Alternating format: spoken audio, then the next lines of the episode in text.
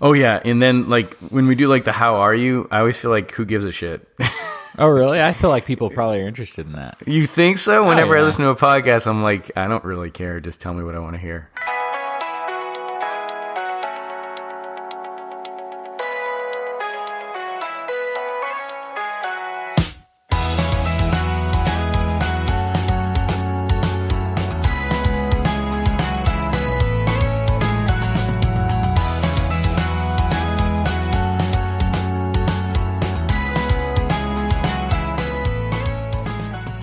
Welcome to Developers Hangout, a podcast for developers by developers, a place where we get together as often as possible and discuss a wide range of topics from the books we're reading to latest news and commentary on other tech podcasts. Uh, I'm Nathan Kirschbaum, and joining me is. Hey, I'm Al Nutile. Hey, Al. Hey, um, glad to be back. It's been a while. Yes, indeed.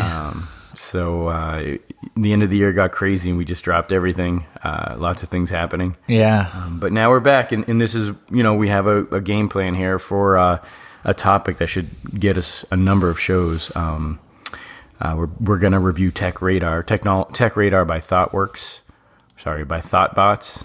That works. yeah. Um, ThoughtWorks. Thank you. Who the heck is ThoughtBots? we should find that one. Let's go register that. It's a great uh, article they release, I think, quarterly, and um, it has plenty of topics that are related to our day to day work, uh, tools, techniques, platforms, and languages. Um, so I'm glad we're going to be covering that for quite a while now, and then other things that come up um, as well. I'm sure. Yeah. So this this should be fun. While we're going through this, uh, the, the- you know, ThoughtWorks is geared towards kind of more enterprise, uh, but that's okay. It it does uh, a lot of the stuff they're talking about also applies to just kind of your day in day out developer. You know, even freelancers working on smaller projects. Um, but also keep in mind.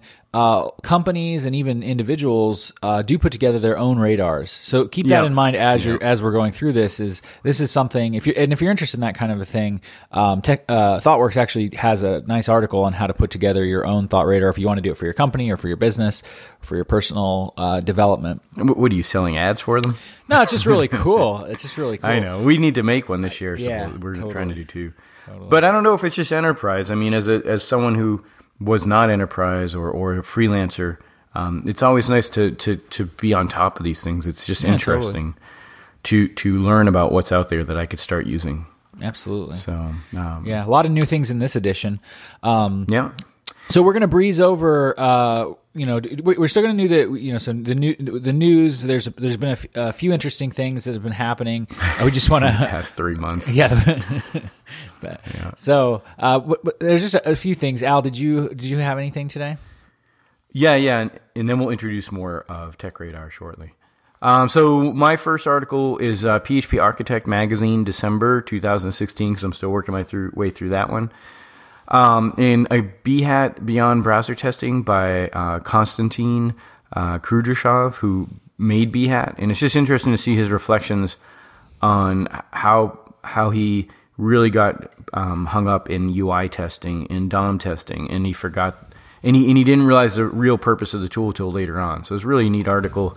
Uh, he's talked about this before, um, and just to see someone make a tool and then learn from the tool what he what he you know could be applying it for. Yeah, that's So it's a good article. Yeah, yeah. Um, uh, uh, I guess an article in a similar vein that I wanted to call out was, um, uh, and I guess it's being talked about quite a bit because it's new, but La- Laravel Dusk. Um, so there's an article called uh, Laravel Dusk is coming soon, and that's in or is coming, and that's in uh, the, the latest edition of Laravel News actually. Um, Yeah. and and for those of you who don't know, um, it's a new tool. It, it, it, it purports to be kind of a end-to-end browser testing tool uh, for JavaScript applications. Uh, it utilizes Chrome driver and then the Facebook uh, PHP WebDriver for for doing these tests.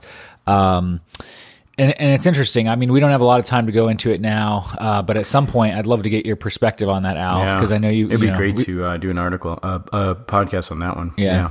Yeah. No, I would love to um, incorporate the Gherkin uh, side too, and then the Gherkin could drive the the uh, the uh, the code just like Behat does. Yeah, it's interesting. that's the only thing missing, you know. Yeah. you don't get that BDD moment. Right.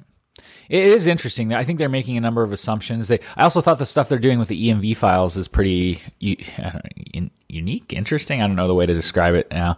They're, they like swap out ENV files on the fly. Um, Yeah, Well, and there's a certain amount of control we could never get out of Behat over uh, the running instance of um, Laravel, maybe. You know, Yeah. Yeah. uh, and that type of depth of knowledge that they have, it, it just really is tempting. Only if it would work with Gherkin, and I think you- it could. you know. Right. Interesting. Why not? Right. Cool. Uh, so another thing I want to reference is Shipping Docker by Chris Fidao. Um, just a great um, series. I don't. The site's a little bit confusing. Sorry, Chris. Uh, I just wish it just was more like you know, here's all the series. Here's you know everything. Um, but there seems to be a few. I linked to the Dockerize your app. But there's another one that intro uh, all of PHP Docker, and it's just really good stuff. Just kick back, watch the videos, and, and, and it gets you really thinking and understanding a, a good workflow. Yeah. I'm excited to check this out. I haven't I haven't checked it out yet, really but worth it. I don't know how he's making his money. Uh, I don't know what he's doing. I just signed up for a mail mailing list. You can sell my email. I don't care. it's on the record now. Yeah, it's really good though. Yeah, I'm excited to get into it more. I mean, we took a look at it a couple years ago. That's the last time I really tried to run Docker, and it was like pretty, it's still in kind of early stage. I mean, you could do it, but it was it was. Uh, I bet it's come a long way in the last couple of years. Yeah. So. Yeah, So I ran across. I can't remember where I ran across this article. I think it was on. Um, I don't know. I think I, there's this new uh, machine learning newsletter I'm on. I think it might have been there. But anyway, this this letter is called "The Only Skill You Should Be Concerned With," um, and we'll post a link to it, of course. But you know, we've been doing like a bunch of team building and hiring and um, lots of stuff happening on our team over the last year, and you know, it's really interesting. Like you work you work with a lot of different people, meet a lot of different people, and you know the the people that I think are, are set are set apart are people who um, like have a love for learning and they're good at learning. Um, you know the the it's funny I say sometimes like pe- people you know people pay us and we have good jobs not because we know the answers to everything but we can find the answers faster than they could and um you know, I think people, uh, it's just a good article. It's a good reminder for me to like focus. You know, it's not so important, that, and especially as we're going through this technology radar, it's not so important that Yeah. you know everything here because this is like, Yeah. so you can't possibly know and be be proficient at everything here. Um, but what Yeah. you can do is you can you can have an open mind. You can kind of like there are uh, katas, if you will, and kind of like uh, best practices that will keep you sharp and keep it Yeah. keep keep you uh, so you can you can learn quickly. And that's really important. Like Yeah, l- learning that's a good quickly and problem solving is like you know we we can it's really easy to find people who like you show them once how to do something and they remember it. Like finding people who can like just follow directions that's actually pretty Yeah. easy to do. F- f- finding people who can like uh you know uh, who who you can like give important tasks and they like really understand it and learn it quickly um and have that kind of pro- those problem solving skills that's a lot harder yeah. No, it's true. so I It's wanted true. to post that. Yeah. Um, no, sounds like a good one. Uh, all right. Okay, so let's head into deep dive. So basically, we're gonna head into uh, Tech Radar. Um, and I don't know if that's really what they, yeah, technology radar. Basically, they break things into four uh, topics or overall uh, areas techniques, tools, platforms, and languages and frameworks. In each section, there's a subsection, and that is adopt, trial, assess, or hold. And um, we're just going to hit one uh, overarching topic, uh, a section. So this one will be techniques, the next one will be tools, and then the next one platforms, and, and the next one languages and frameworks. Uh, maybe between here and there, they'll finally realize PHP exists. But until then, um, we'll talk about other people's stuff. But no, no, this is totally a pro, this is totally applicable. Yeah. Um, and so, you know, and we'll talk about each item in each section and we'll be clear about which section we're in adopt or trial, assess or hold. We'll spend about uh, two minutes per item, but some we're just going to do a pass on and you'll see why as we go. Um, and um, each one of us will get only like 45 seconds to really cover like why this interests us and any thoughts. So let's head into it. Um, See if there's anything more. Nope. Let's go. We're going to start with the techniques section. Like I said, this will be this podcast. And the first part of that is the technologies to adopt. Basically, these technologies have made it through their their assessments and their and their trials, and it's it's risen to that point of it's time to adopt, in their opinion. Um, the first one in that section is um, uh, consumer driven contracts. Now, um, really quickly, uh, that is basically uh, you're using a, a, a, a, service, a microservice of yours or someone else's. Uh, you want to build a quick uh, way of testing the response of that service so that it continues to provide what you need uh, for that service. And also, like, you know, they talk about tools like Pact, but they're just like saying, let's just keep it simple. Uh, right. So that's the, the general look of that one. All right, Nathan, your 45 seconds of fame. so the key here is consumer driven. Um, so a lot of, uh, you know, like a lot of folks assume that the API that they're subscribing to has or using has tests and is doing things the right way. Um, but the critical part here is that it's from the perspective of your application. So yep. you're testing the things that you're interested in. You're testing the things that if broke would break your app. And yeah. um, Pact is a cool library to check out. Um, it's not in PHP, but it's still really cool nonetheless. Um, so if you do, if you are interested in in um, consumer driven contract testing, I would recommend checking that out. They they do some pretty interesting stuff there that would be fun to try to emulate in um, in PHP. Maybe we'll do that at some point. Um, yep. Yeah. So uh, yeah. All right. Good. Wow, you did a great. T- timing was perfect. Was all, all right, night so, practicing. Yeah, yes. um, so basically, uh, it makes total sense. It's you're responsible for what you need, the keys and values or assumptions you're getting from that API. Uh, running those with every build or nightly builds. Uh, so it's a, it's a great idea. And even if you own the services, the microservices or APIs, it's just that effort to um, to do that. One thing that's interesting, though, later on they'll talk about is GraphQL. Um, because in the end, having an open API like GraphQL would make some of this less, um, maybe less intense or, or less worrisome. Interesting. Um, all right, so that's that, and my timer is totally nowhere to be found. Um, okay, so the next topic uh, or the tool, um, let's see, Should, what they call it, a tool technique. Technique yeah. is pipeline as code. Yeah. Uh, and so the, the, the brief on that is, um, you know, basically wrapping up everything you need um, to to deploy uh, your your application. Um, and uh, it, they list off a few services, and it's included in your repo in your code base, uh, so you can deploy this thing, test this thing, and, and get it onto the uh, the, the destination. Uh, that was a horrible summary. If you want to add to it, feel free. no, I thought it was pretty good actually. Um, I'm just I'm just amazed how bad my timer is. Like if I move away from it, it disappears. I'm like, why yeah. do people do this? so, um, so what you you can start. Yeah, um, sure. Go for it. Um, so this is awesome because um, you know, the more you can move your server configuration and your any configuration into code.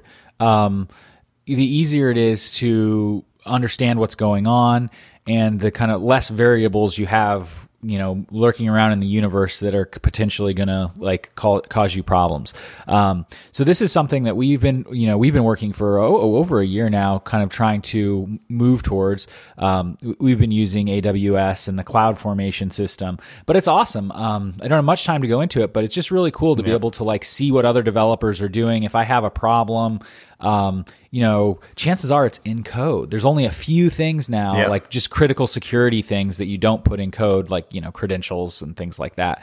But um, you know, ninety nine percent of stuff is in code, and it's and it, you know, uh, there's a bunch of different tools you can use. One of the main ones we use to leverage this is kind of Ansible and a bunch of uh, AWS tools. But yeah, yeah. I, I, think this All is right. definitely good. Time's up. no, it, I, I uh, just to rehash what you went over. Yeah, it's helping us a lot. Um, you can toss code back and forth, and, and you both, your team feels like it, it, You know, they can alter things as needed. Um, all the servers get updated. Um, we're benefiting a lot from Ansible, um, and, and like you said, Code Pipeline and other tools. Um, we haven't tried these other ones, Lambda CD, Drone, or GoCD, uh, right. uh, Concourse, because uh, we're really into the AWS workflow um, where they have maybe a code deploy. Um, so yeah, it, it's going well. Ansible is pretty amazing too to help us there um, to do the little tweaks we need to do. Um, so and, and, hopefully Docker will become a part of that uh, as we move forward. So um, all right, that was my time. Uh, let's see the next one. You're very concerned with time, Al. Well, because You got someplace to be? No, but this is gonna last forever if we don't if we're not careful. Yeah, yeah. So, um, uh, it was that show too, um, that Brain podcast. Like uh, they did the timer thing, and I found it to be very uh, fun. Okay. Anyways, uh, I'm finding threat it be very fun too. Are, are you modeling a threat here? No. so basically, um, uh, threat modeling to sum, summarize that one. Um, uh, the team, like let's, let's read from them. Um, threat modeling provides a set of techniques that help you identify and classify potential th- threats early on in the development process. It is important to understand that it is only part of a strategy to stay ahead of threats. When used in conjunction with techniques such as establishing cross-functional security requirements to address common risk, uh, in the techniques a project uses and using automated security scanners, threat modeling can be a powerful asset.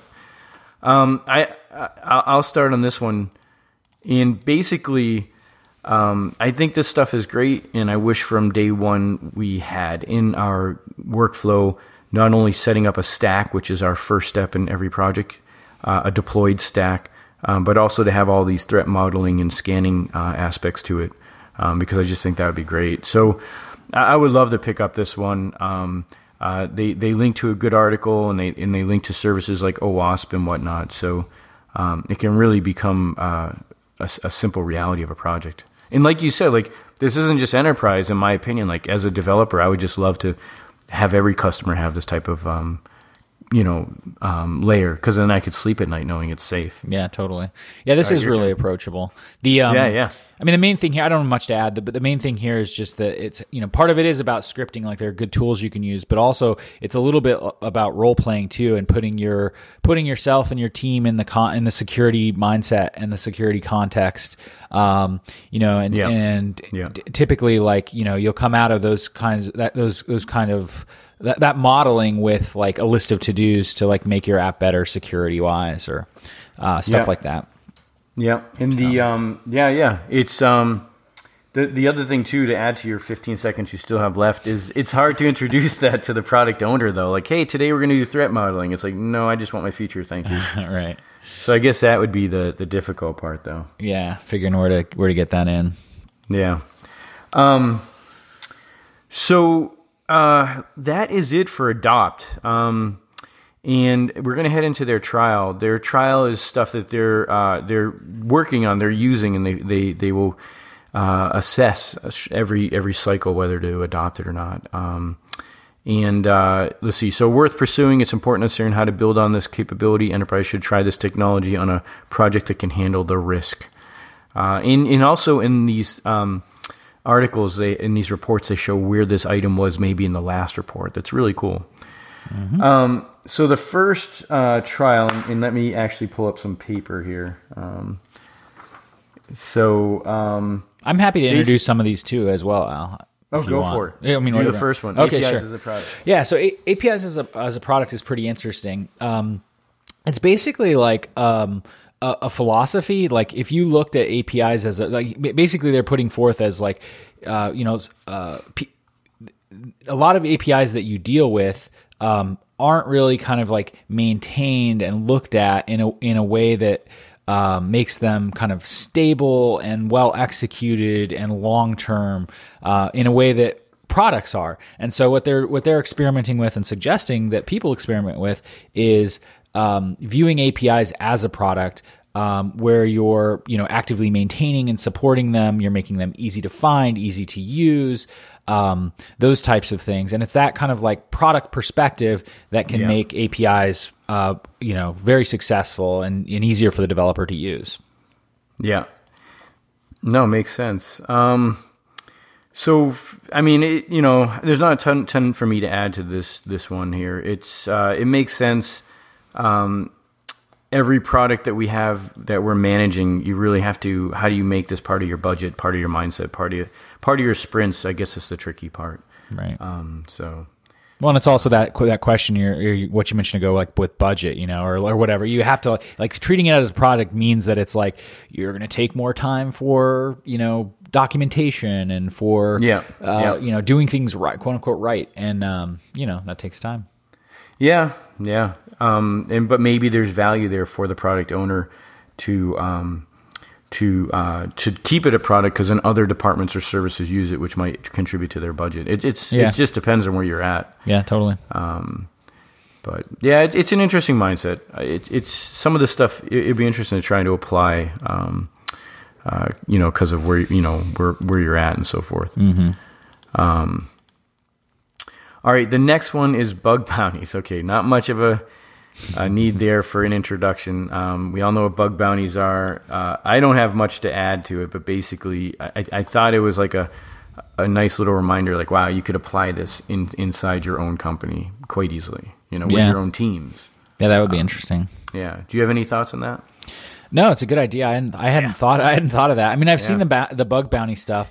Um, yeah, but they're like, here's twenty five thousand. I was like, no, here's a day off paid. Here's a, you know, here's a, you know, coupon for some awesome thing that you want. You know. yeah, totally. So, uh, um, the next one uh, is Data Lake. Uh, I'll have you do that one Sure. after this. oh, after uh, data lake. Okay. The boring one. Yeah, Uh, totally. Data lakes are kind of cool. Uh, it's a it's a way to stash just every bit of data you can imagine in an unformatted way, so that then you can have um, people focus on uh, making domain or or department level reports out of. Um, so that's that's basically a data lake. Key here is raw data. Like Um, Yeah, yeah. very different yeah, than like unformatted, struct- just yeah. thrown into SQL. Yeah, no SQL. Yeah. You want to talk about what you think? It makes sense. I mean, we haven't really like the the data that we're working with so far hasn't been one where that we would we would use a data lake. But it's interesting. Like I think they were saying, I can't remember where it was, but it But was you like- could be pumping your data into that lake. You don't know, Right. right? Well, And I think at some let people. point- What? What? I, I think at some point you get you have to they like down in the hold section. We'll talk about it soon, but like there's that big data envy section, which we'll talk about in a minute. Yeah. But, but basically, it's like you know.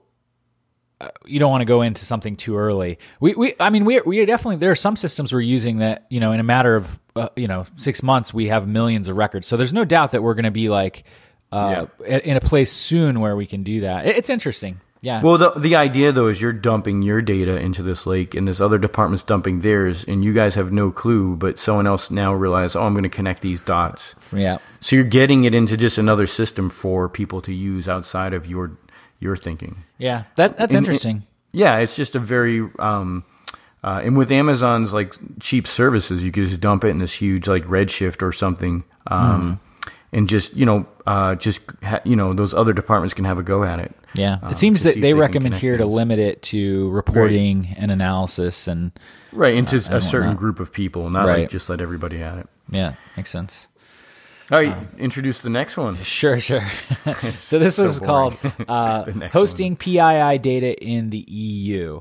Um, Is So it P- PII? PII is is uh, personally identifi- ident- identifiable information, and this one's actually very interesting. Like I don't, you know, I don't know if it, anyone else. I'm sure someone out there listening is into like health, but the same thing is true with cheese.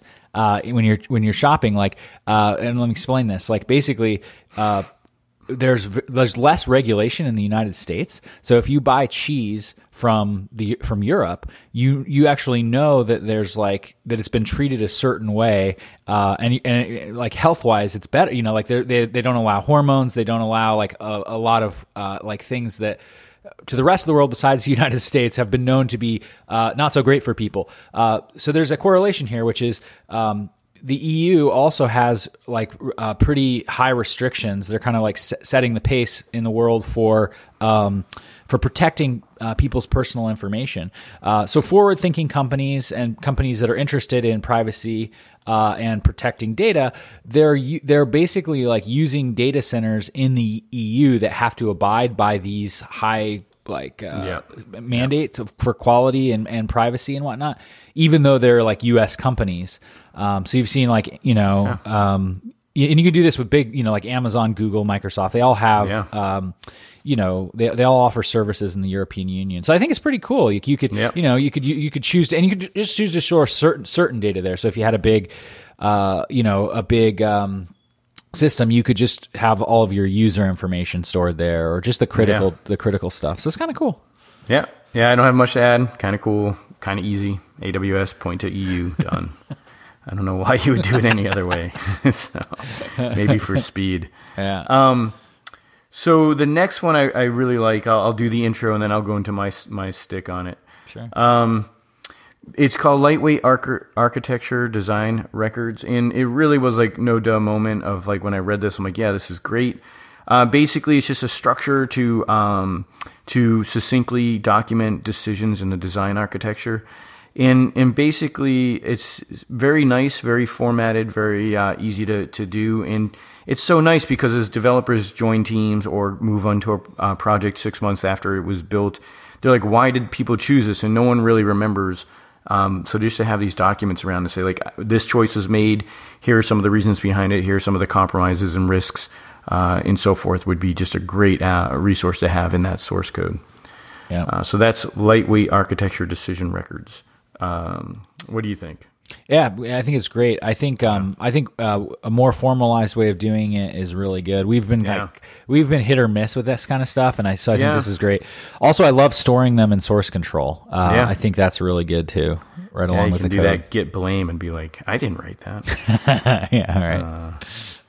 All right, you could do the next one because I have Sure. no clue what it is. Sure. Um, so the next one is reactive architectures, um, and I also don't have much experience with this, but um, I mean I, I understand it conceptually though. So um, basically, reactive architectures are architectures where um, you're dealing with asynchronous um, message passing, and um, the whole system is comprised like that. Uh, and so you know y- y- this can be this can be good, but you have to like consider the the like maintenance performance and scalability situation. So so systems that are architected architected like this um, are uh, significantly more complex. And so you have, you know, you have to, um, and there, it's kind of like harder to track, harder to trace things around, harder to figure out what's going on. The code becomes like less readable because it's kind of uh, bro- broken up and um, siloed in a way that that it makes it it just makes it more challenging. Um, so yeah, I mean that's that's basically the high level. I'm we like I said we haven't we haven't really used this type of architecture, No. but it's something that, I guess it's something to be aware of. Yeah, yeah. We use queues a lot, so we get things out of the way. But I don't know that we haven't needed that type of uh, Yeah, more like like I wouldn't call it reactive architecture. I'd just call it using queues to get things out of the way. and it's still very synchronous. Like now do this, and then when you're done, trigger another job. right. so I don't have anything to add on that one. Um, all right, the next one is really cool. Uh, serverless architecture, and again, there's a whole framework around this one. Uh, serverless, um, uh, and they use AWS. Um, but yeah, just how do we eliminate all those things we have to maintain and just use, um, you know, those resources that are there waiting for us? Uh, I come at it from a very AWS approach. Uh, and so you have all these events in, data stores and things that can react to events like Lambda um, and so forth. I even did something with Docker and PHP recently uh, to show that, wow, you can really just have this very simple uh, serverless, headacheless, uh, you know, setup. It, you know, how far can it go though? They even, you know, have API resources as well, so you can return, receive a post and do something with it. Uh, so, what, what do you think? I think it's great. I mean, it's interesting. Like the, um, you know, for those of you not familiar with it, like when it's interesting because they say serverless, but of course there's a server behind it. It's just you don't have to deal with that. So the server serverless architecture is kind of like abstracted in a way where um, you you as the user don't have to think about it. There's no OS to configure. There's no maintenance to do or anything like that. Security updates, right? Security, everything's all taken care of, and it's it's very um, it's um it's like uh, they describe it as machines with ephemeral compute power that come into existence uh, and disappear immediately. Um, so in that sense, it's really cool. Like I've been, you know, um, like I love the idea of it. Uh, no one really has like a great PHP offering right now um, for that. Perhaps Wait because you of the see what we maintenance have. You'll see. Yeah. Dude, it's all on AWS, and, and with Docker and PHP, we, we basically recreated um, Iron IO. Oh, really? Um, Interesting. yeah, I'll show you some sometime. All right. Cool. Um, but no, I hear what you're saying. I, I really wish uh, the Lambda AWS stuff Yeah, wasn't all Python or right. JavaScript. Yeah. Um, but uh, you know, using their container services, you can do quite a bit. cool.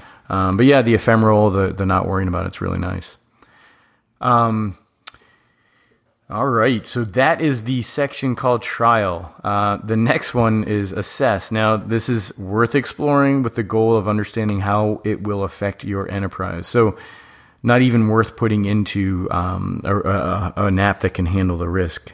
Um, so that's something to keep in mind. Um, the first topic uh, for the assess is a client directed query.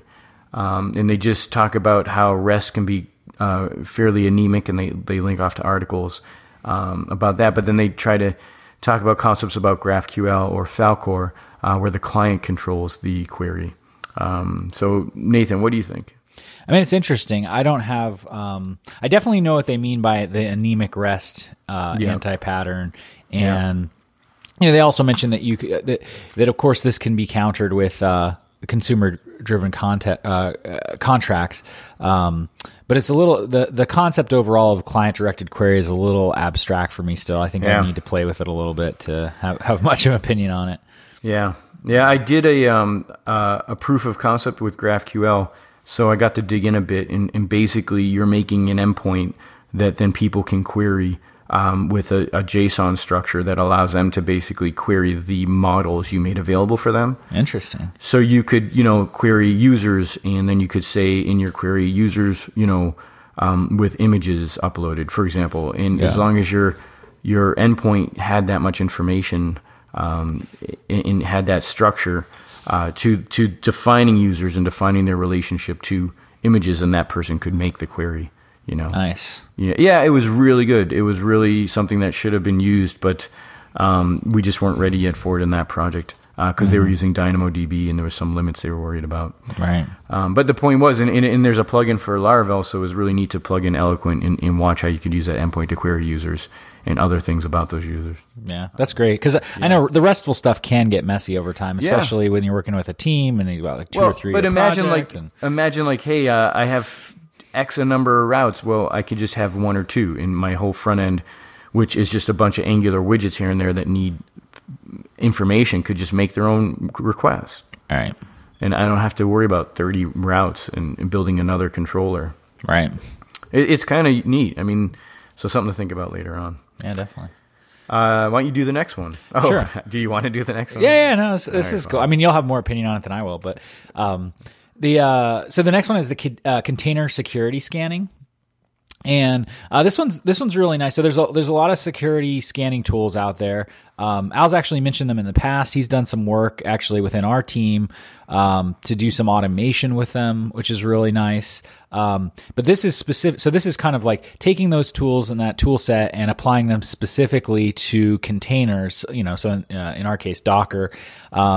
And you know, this is becoming Docker is becoming um, uh, much more kind of mainstream, and a lot of a lot of companies are using that. Um, but in that, it's actually uh, opened up a whole new vector of threats because because it's so powerful and because uh, you know it's it it, it it it gives you a lot of flexibility. It also allows you to get uh, you know uh, problems in production that you know were easier to lock down before. So um, you know this is kind of a, a practice and a set of tools that would allow you to automatically uh, scan the the containers before they make it to production. Yeah, it's um, it's one of those. I don't even think it, it's. I don't think it's a. If you weren't using Docker, you still are doing scanning. So this is like preemptive scanning and other things that even make your job maybe easier. Uh, so it's it's interesting from that point too. Um, and, and you know, but I just I, I had some of it happen on the Docker Hub for free. They give you the service. Um, and my point is like, yeah, it's it's really awesome, but I still don't understand. Like you know, all these scanning tools have this level of like uh, holy crap, you're in the red. It's like, yeah, but everybody in the world's in the red if they go by your standards, right? So it's like it's funny, like how to read these tools just right. But I think it's it's great to apply. Um, it's a great thing to apply. Like, why not? It's awesome. Right. Uh, it might cost money with Docker eventually. I'm, I'm totally uh, sure. So it'd be interesting to see later on how we could uh, maybe find an open source solution for that. Mm-hmm. Uh, so yeah, it's a it's definitely a win. Uh, I don't know why it's an assess. It, I mean, maybe they just haven't had time because it seems like an uh, easy like an easy one. Right. Um. So the next one is um okay, I should have had you do this one. So the next one is uh content security policies. We are finding content security policies to be helpful addition to our security toolkit when dealing with websites that pull a- assets from mixed contexts. The policy the policy defines a set of rules about where assets can come from, uh, and so forth. So it's just a it's it's it's an interesting topic. It's just not something I deal with a lot. So I don't have much to say. It totally makes sense. Um, but I can't even imagine using this one myself because we just I don't deal with that level of content. What do you think? Yeah, it's. Uh, yeah, I agree. Like I, I have run into this before because I was trying in my spare time. I was trying to do some fun stuff where I could like Oh, yeah. build. I could like build uh, a monitoring system that uh, where you could actually like se- select things from other people's websites. And I, the way I was trying to do it, I ran into this not with all the websites, but definitely with like uh, YouTube and um, the New York Times and a number of websites that that they employ mechanisms that like really limit like what you can do with their page, even even on the even on the um, you know the uh, browser side of things, like once on your computer. So like Yeah. on the client side. So. Um, anyway, I think it's interesting. Like the, I'm sure, I'm sure you know, for, for me, I wasn't trying to do anything malicious, so it was annoying, and I had to come up with another way to do it, which was, you know, more, which was not as easy. but um, uh, but I understand it. Like this is the point of this is that it, you know, it's it's kind of like the core. Like so, if you're familiar with um, CORS, uh, which which um, basically is like a way of um, uh, only allowing uh, content from specific domains or subdomains on your site. It's kind of it's kind of like a step further in that direction, where you're really like locking things down to mitigate uh, cross scripting attacks and things like that. All right, all right. Um, so why don't you do the next one? do you know this one?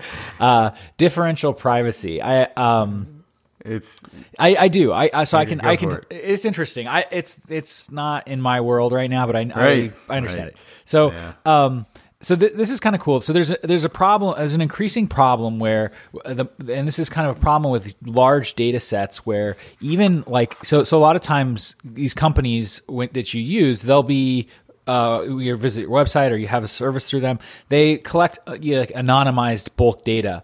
The problem though with anonymized bulk data is that statistically, when you have like enough of these data sets, you you can do things where you can start to recognize who people are. Uh, even though it's anonymized data, um, especially when you can like cross-reference d- different data sets and things like that, um, and run analytics. So, um, what differential privacy is is it's it's a uh, essentially an algorithm, statistical algorithm that introduces noise um, and makes it so that it's harder to um, you know pick specific people out. So it tries to keep the data anonymized. Um, it's it's in the it's in the assess because uh, basically uh, Apple has um, kind of led the way with this particular um, technology and or uh, one of the particular technologies but they they're like in the typical Apple fashion are not releasing all the details of how they do it. So people are kind of, some people are kind of skeptical about it. Um, but it's interesting. And they list a couple link to a couple other tools here that you could um, think about and look through. Um, but of course the best thing is to like only you know to not store that data at all like that's the safest way and Yeah. you know to and to only store what you need kind of but then we come back to data lakes, and you're like, oh, store. everything. right right I don't. I don't have anything to say on that one. Um, it, it totally makes sense. I just don't. Yeah, I don't. I don't. I don't need it right now. Um, micro front ends. That was really interesting. Um, so the summary is it's just uh, like microservice backends. Uh, it's just structuring your front ends around this. Um, so for me, uh, you know, I I think it's nice keeping things small. It, it's easier to fix or change or add. Um, it, I just don't understand how the workflow would look like. So I'd have to read up more about like, you know, merging all these branches and deploying things and, and getting things into one place and passing um, the you know permissions around so that you're logged in on both. So it'd be I, I need to read more, but I really like the idea of of the keeping things small because of um, jumping around from team to team or project to project. Yeah. So- I also wonder what size team would be required for this. Like, you know, if it's just you and I working on a project, like, Yeah. because the way the way they describe it is really kind of like, uh, and they even give an example where, like, for a particular project, uh, for each feature on the front end, like a team, a separate team is responsible for that. Uh, and they bring up a pattern which I think we've talked about in the past, the BFF pattern with back end, uh, back end for front ends, where it's kind of like everyone's responsible for their own back end and front end kind of thing, like each team, Yeah. even though it's the same app. Um, so in- interesting stuff, but I would definitely Yeah. have a bunch of questions about process and workflow. But I, you know, I wonder if this is the kind of thing where you need like a team of twenty developers minimally to work on or something. I don't know. Yeah, they have some good links there, so it, uh, I'm going to follow up later and read up about it. Yeah. Um, all right, you can do the next one. Okay. So it's uh I don't know, it's OWASP ASVS. Um and the so so uh, I don't know what OWASP is. I assume it's like an organization. Yeah. But it's the ASVS stands for Application Security Verification Standard. Um, so this is this is cool. This is kind of like the way I look at this is kind of like um, just like an authority on application security. So if you're looking for a place to like standardize around, um, this this would probably be a really good place to take a look. Um, it's in the assess category, so it's not something to be you know it's not, it's not set in stone or anything. Um, but basically, it's just a uh, it's just a thorough list of like requirements categorized by um, func- like different functions that might you, you might look into, such as authentication, access control, error handling, logging. Um, so you know this is this this is like it's good for people who just want to like are security minded and want to have a review, or people who are like you know you may have a QA team or like a QA person that you want to like um, th- have have them think about things from a testing like uh, standpoint. So this could you know this could be good for them as well. Just just some documentation. No, I think it's great. Uh, Why not? You know, more more data to um, you know consider. I'm, I'm going to read up on that one and just see how to apply it to projects. Um, uh, the next one is unikernels, um, and uh, basically smaller uh, kernels, smaller OSs that can be used for um, these container type um, uh, setups we have, like Docker or whatever, uh, that are faster and, and easier to maintain. Um, so for me, this makes a lot of sense. I got to look into it more. I have one container that I have a proof of concept around that's just installing PHP and running it. Like I don't need Ubuntu for that. I could use um, Core OS or other ones, but they talk about Mirage OS, HAL VM, uh, and other things. So um, Drawbridge. So my point is like, yeah, I would love to speed things up. It's fast now, but man, it would be nice to have it faster. Um, what do you think? I think it's really cool. I mean, I don't totally understand it. It sounds to me like they're baking a bunch of like um, use case specific goodness into the kernel so that um, so that it speeds things up and Oh, yeah. makes the makes the Well, the Um, Linux kernel is huge, and they're just pulling out like, "Hey, uh, you don't need a driver for your printer. Right. This is this Right. is for Docker." You know, right. So it is really interesting, and it, it makes me feel like this like so. I don't know if this is really what this is intended to be, but like it almost feels like this, like getting this figured out would be like basically like creating your own. Um, uh, uh, what's the service on Amazon that we were just talking about a minute The ago? ECS. Well, not E- EC2 not ECS. It's almost like because this is this could be serverless. Like you could use ser- uh, this could Oh, be yeah. like a, a serverless architecture. So Yeah, um, yeah. basically, you build your own like unique uh, uh, project specific like version of a very fast serverless API or something that would like. You know, I, I can think of a few things that we've done over the last couple of years that could like, you know, instead of building like workers that are actually like servers doing you know, uh, c- you know, kind of like a bunch of heavy lifting, uh, Yeah. kind of streamline them into the, this like server, serverless Yeah. architecture. It'd be interesting. No, I agree. All right, final section is hold. Um, proceed with caution is how they define it. Um, there's four items in this section, and some of these items might have been in assess in other places. So it's neat to watch the history of these things and watch how um, sometimes they thought it was a good idea and now it's not, Yeah. maybe because of time or maybe because it just didn't hold up. I'm surprised you're um you skipped the VR beyond gaming. Oh, I did because I did it in my head. Did you, uh, the 'cause I last figured that'd be your like what most excited about. The last one in assesses is VR beyond gaming. Maybe because I realized VR is not going to go anywhere, um, but AR is. Um, Yeah, yeah. So the the one, the last one, the assesses VR um, beyond gaming, uh, and, and like the title says, it's like what could it be applied to in the business sector. Um, and uh, so my thoughts are um, that uh, there might be no hope for this. So I bet you this never makes it out of here. Um, uh. I have, yeah, I just don't think um, I don't I don't think for the most part people are productive inside of a headset with no connection to the outside world other than Mm-hmm. like with avatars. Like I think it's gonna be awesome once we figure out the AR thing. Yeah. Um, and therefore you can have the best of both um, uh, worlds. Um, so I, I'm hesitant about this one, but what do you think? Yeah, I agree. Like I, I do think I don't know if you're right, but I think it. I, I think what you say makes a lot of sense, and I have concerns about it too. The other thing is like I, you know, um, they claim that they've eliminated the perceivable motion tracking lag, which Yeah, yeah. causes headaches and nausea in a lot of people.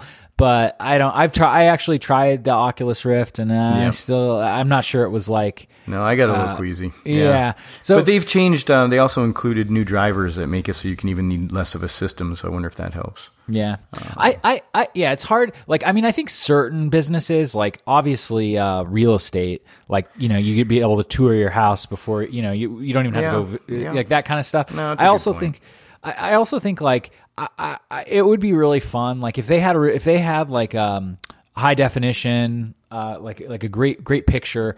Um, it would be fun. Like our team, like some of our team, you know, like some of our teams are like 15, 20 people. Like it Yeah. would be cool to be sitting around a conference table with them. Uh, you know, No, it's having a true. meeting But then you have these stupid and see you. avatars where I have my sword and you have your whatever. And Right, right, right. We're not So- really us. I don't know. Yeah.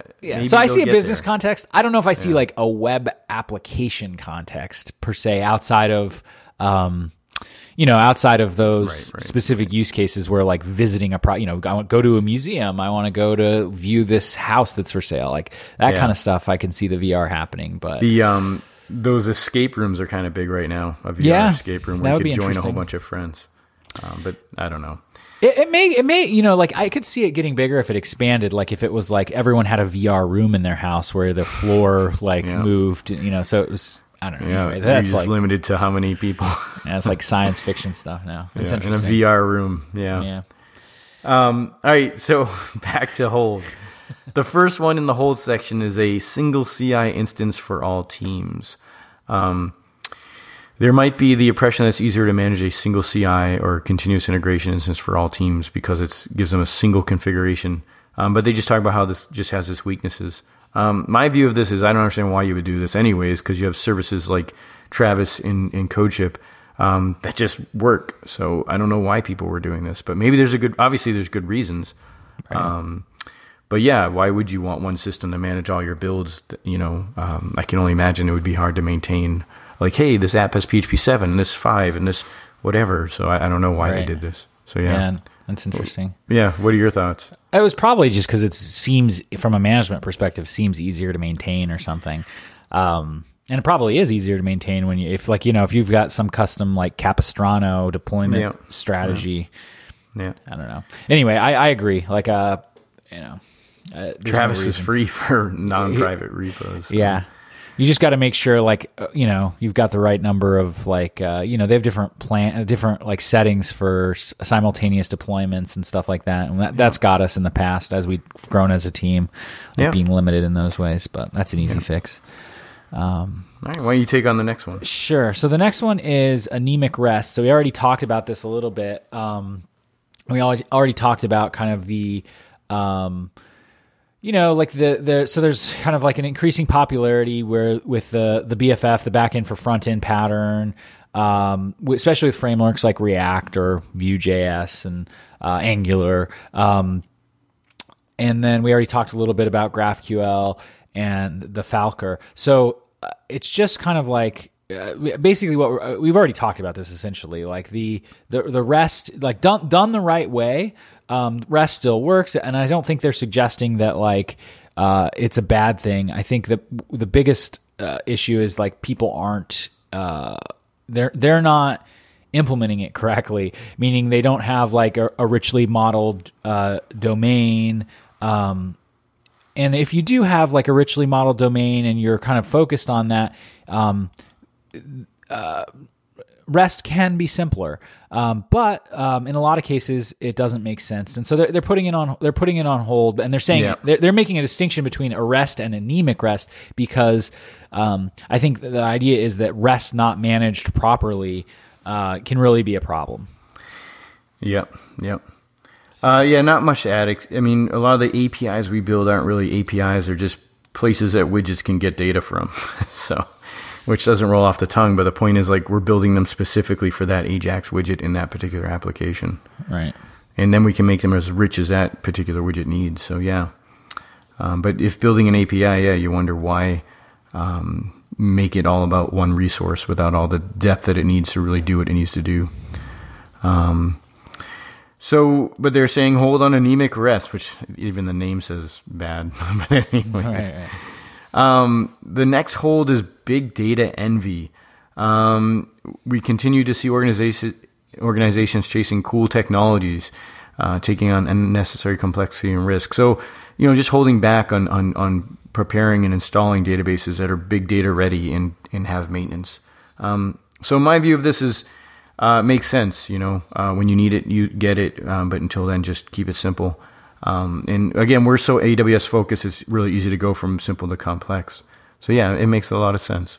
Yeah, definitely. I was surprised, like, um, I, and I imagine this happens a lot. Like, you know, you get some of these like um, really resource intensive uh, tools like Cassandra, and but and I didn't realize they mentioned in here that like they don't recommend Cassandra unless you're uh, unless you have data volumes that require hundred plus node cu- node clusters. Um, so you know it's it's it's interesting because I you know it's it's easy to, to to like oh I have a lot of data I want to work with. Let me Yeah, just yeah. try some interesting stuff, and um, you know you get yourself into trouble like. But you know, there's a balance though, because it you know, that's how, that's how you innovate and progress progress too. Is uh, uh, is by trying some of those tools every now Yeah. and again when it makes Yeah. sense. So Yeah. All right, you can take on the last one. Okay. Um, so it's called Cloud Lift and Shift, um, which is interesting because I think they're it confused me for a minute because there are companies out there that do Cloud Lift and Cloud Shift. There, I think Yeah. there are like specific products that uh, actually people we know um, have made. So, so, but it's not about that at all. Um, basically, uh, there's a what they've what they've detected is like a, pa- a pattern in enterprise uh, organizations where you you get this kind of like legacy of people within these organizations who know um, kind of like non-cloud computing very well. So so they'll take concepts from like you know d- the the era of like data store or you know data warehouses or server warehouses and they'll like apply it to cloud computing and you, you see people like building these like robust APIs in front of cloud infrastructures to like Yeah. restrict people from doing all kinds of things and to kind of like uh, navigate and orchestrate the cloud infrastructure in a way that's similar to what they were used to. Yeah. And it's really holding them back and creating a bunch of unnecessary problems and constraints. Um, and so I guess they're seeing this more and more in larger organizations. And so they're, um, they're, they're recommending to like be careful with this. You don't, you don't want to do this. Yeah, I mean it makes sense. Um, uh, it's on hold, so it seems like it was a concept that maybe had a, place in, in their system. Uh, it's always been on hold, though, if I look at the history. So yeah, I mean it's just a reminder, if anything, that if you're going to go cloud, maybe learn about how to deal with it at the services level you're going with. For us, AWS, Right. um, which again is it's hard. It's a whole new way to look at how to manage um, everything, uh, and it's Right. it's basically an abstraction layer that you have to learn. Um, so yeah, it's it makes a lot of sense, and it, you know it applies to us as we deal with um, you know concepts uh, that we have to deal with because they're rules that seem to be from the old way. Right. Um. All right, so we almost did it. That was like fifty something minutes, um, but that was a lot yeah. of topics. It's a lot of good stuff. I love this uh, this radar. It's my favorite like Yeah. article. These are fun. Yeah, and so the next one we'll go into uh, in a week. Uh, we'll commit to that, I think, maybe, or you can cut this out later. No, I'll commit to it. and um, we'll hit the tools area again. You will not see any PHP or Laravel because they just don't know we exist. Um, but you'll see a lot of cool tools to think about. Some I have no clue what they are or don't really care about them. Um, but there are some good ones, and uh, again, hopefully they just keep us thinking uh, in our day to day as we try to, you know, take on problems. Um, Yeah. So yeah, Fun Um, stuff. yeah, yeah. What were you gonna say? No, no, I'm excited. I'm excited to go. I think I, I just uh, was going to echo what you said, so I won't. I actually won't because no one wants to hear it twice. Because you used up all your seconds. Yes. All right. All right, cool. Well, thanks for listening. Sorry we had a four month delay or something like that. We're back and uh, we are committing to nothing except that we're going to try harder this time uh, to be more consistent. Yeah. All right, thank you. Thanks. Talk to you later. Thanks again for listening to the show. If you can just take a moment to rate us on iTunes, it's a big, big help. Or you can follow us on Twitter at Devs Hangout and tweet about the show. Another way is to visit our website at developershangout.io. Leave comments, suggestions, and see show notes. Uh, it really helps us to get the feedback. Keeps us focused, gives us ideas, gives us energy for the next show. And once more, we just want to say thanks to our sponsors, PHP Arc, for putting out a great magazine every month and including us in it. Thanks again. See you next show.